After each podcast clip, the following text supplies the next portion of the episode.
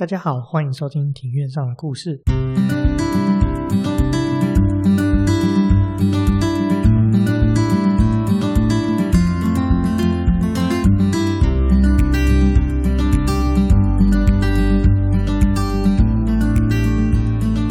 说我想说的是，大家这个礼拜过得还 OK 吗？有没有遇到什么好事啊，或是坏事呢？今天我们这一起来聊聊。总统直选是怎么来的？上个礼拜我们聊到了国际桥牌社嘛，所谓的二月政争。二月政争之后呢，最后发生了蛮也蛮多的事情了，导致后来的总统直选。那总统直选究竟是怎么来呢？这一次就来告诉你。好，那我们来聊聊总统直选怎么来的呢？首先第一个问题，为什么会有总总统直选跟间接直间接选举跟直接选举的关系呢？首先，这个事情是为什么会有这个的研究呢？其实是关乎到一开始是野百合学运。那野百合学运是发生在一九九零年，那时候学生就抗议万年国会嘛。毕竟第一届的国民大会自从立宪之后呢，就从来就没有再改选过，一直到一九九零年。这中间，哇塞，经过了大概一九五，从一九五零算起的话，这样子就四十年了。如果当年他二十岁，当选国民大会的议员，那他现在也已经六七十岁啦。这总共四十几年，通通都没改选啊，这是非常可怕的一件事情。于是学生就很不高兴嘛，就抗议，就说：“那其实我们要终止万年国会，然后从一九四九年以后也戒严了很久，那我们要戒严，戒严动员戡乱的条款，然后要让我们国家的整体的体制回归宪政。”于是。那时候，李登辉总统就接见了，在野百合的时候就接见了学生，同意学生的要求，就是举行国是会议。最后，在国是会议上面达到了几个共识：第一个，终止动员戡乱的条款；第二个，终止动员戡乱以后的话，那就是回归宪法；第三个，就是要修宪，增加宪法增修条文。后来呢，这个东西一直慢慢的、慢慢的，到了一九九二年三月。民进党还有无党籍的国会立委代表组合总统直选联盟向政府高喊要总统直选，因为毕竟万年国会已经重新改选了，在万年国会重新改选了以后呢，那下一个目标就是代表总统直选，因为这四十几年来明明就是所谓的民主国家，却人民却没有选举自己总统的权利，所以说变成说，哎，后来在这个时候呢，大家就决定说，哎。要要求要总统直选嘛？那总统直选要有公民选出，呃，应该说总统要有公民选出。那总统公民选出到底是要什么个选法呢？一直有两种意见，第一个是委任选举的意见，第二个是公民直选两种意见。但是应该说，不管是哪一方，都对于这个事情其实都有一个看法，那就是说，总统一定是要公民选出的，只是说。是要委任选举还是公民选举呢？这总共有两种意见，但是要用什么选呢？其实并没有达成一个决议。于是大家就来研究说，哎，到底要怎么直选？那首先有两派人马，他们都对我做这个研究。第一个人马是民进党，第二人马是国民党。不过他们对于这个总统选举的研究呢，他们其实分成两派。国民党这边的话是聚焦在说，哎，到底是要委任选举还是全民直选？那民进党呢，则是他们其实目标很明确，总统就是要直选了。不过他们的话，他们的想法则是说，哎，到底是用总统制好，还是用内阁制好？总统制的话，其实就是发号施令的人是总统，简单来说是这样子。那内阁制的话呢，就比较像是英国的那种制度，所有的阁员都是由国会议员来担任。那至于这两方面呢，是谁主导？国民党的话，则是由副总统李元簇，在一九九零年，呃，李登辉后来在最后一次的国大代表选举中获胜，担任总统。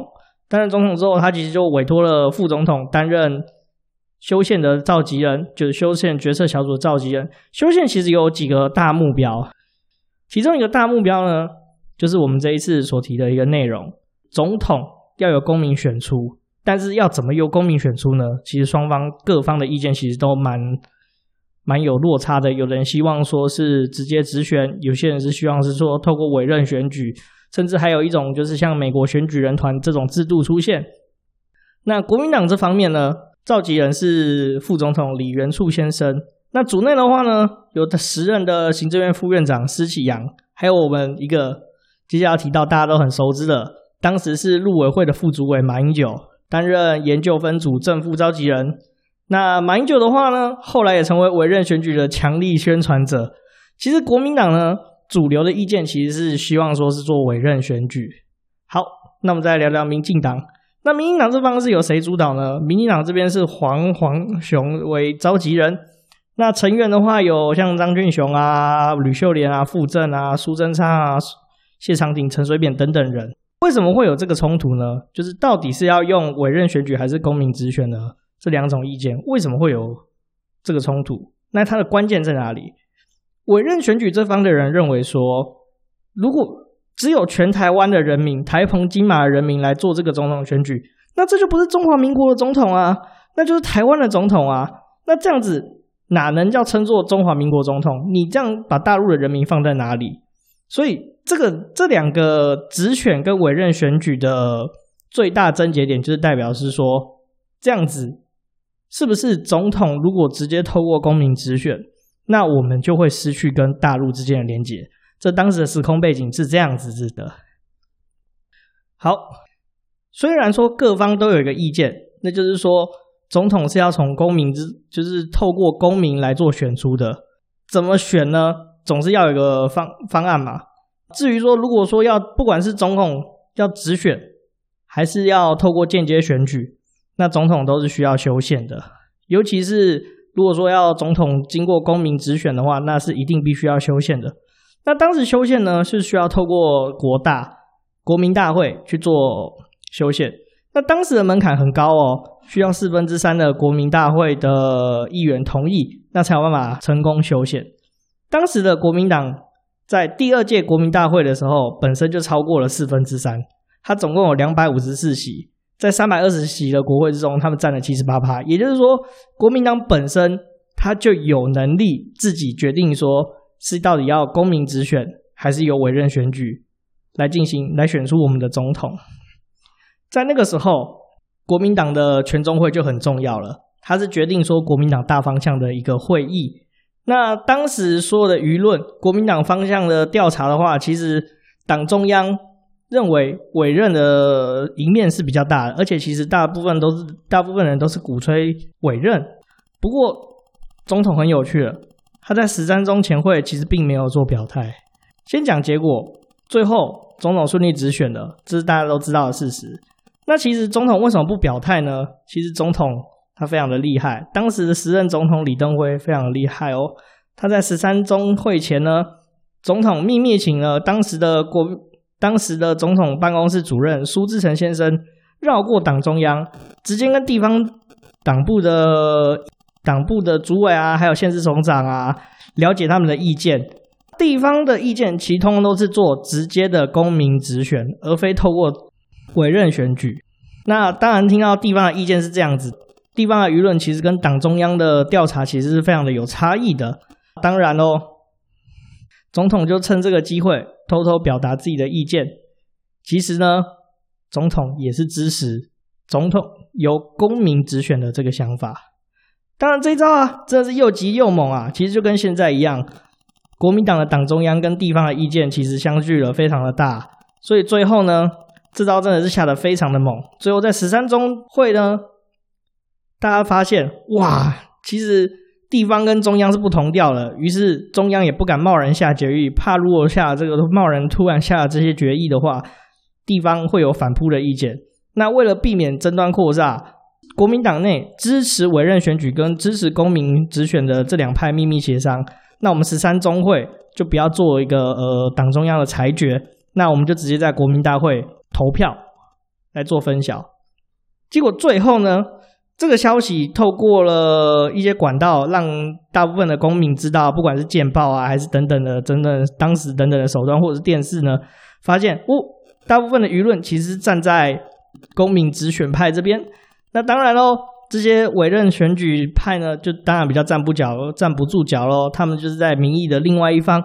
于是呢，民之所向，最终国民党的直选派，还有一直都支持以直选的民进党，还有几个无党籍的国国大代表呢，就合流成功修宪，透过直选，在一九九四年七月二十八号，第二次国大临时会正式通过了总统及总统复选人、总统及副总统直接由人民直接选举的增修条文。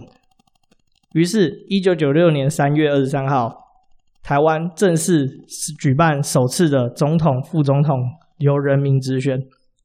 当时国民党方支持总统是由委任选举的，强力宣传者是马英九先生。但是马英九最终却成为总统直选之后，透过这个制度当上总统的人，说来其实是非常的矛盾啊。当年直接支持。间接的小团体的选举的倡议者，最终当上总统的手段，居然是透过人民直选啊！说来真的是挺讽刺的。好，那我们今天讲到这边，拜拜。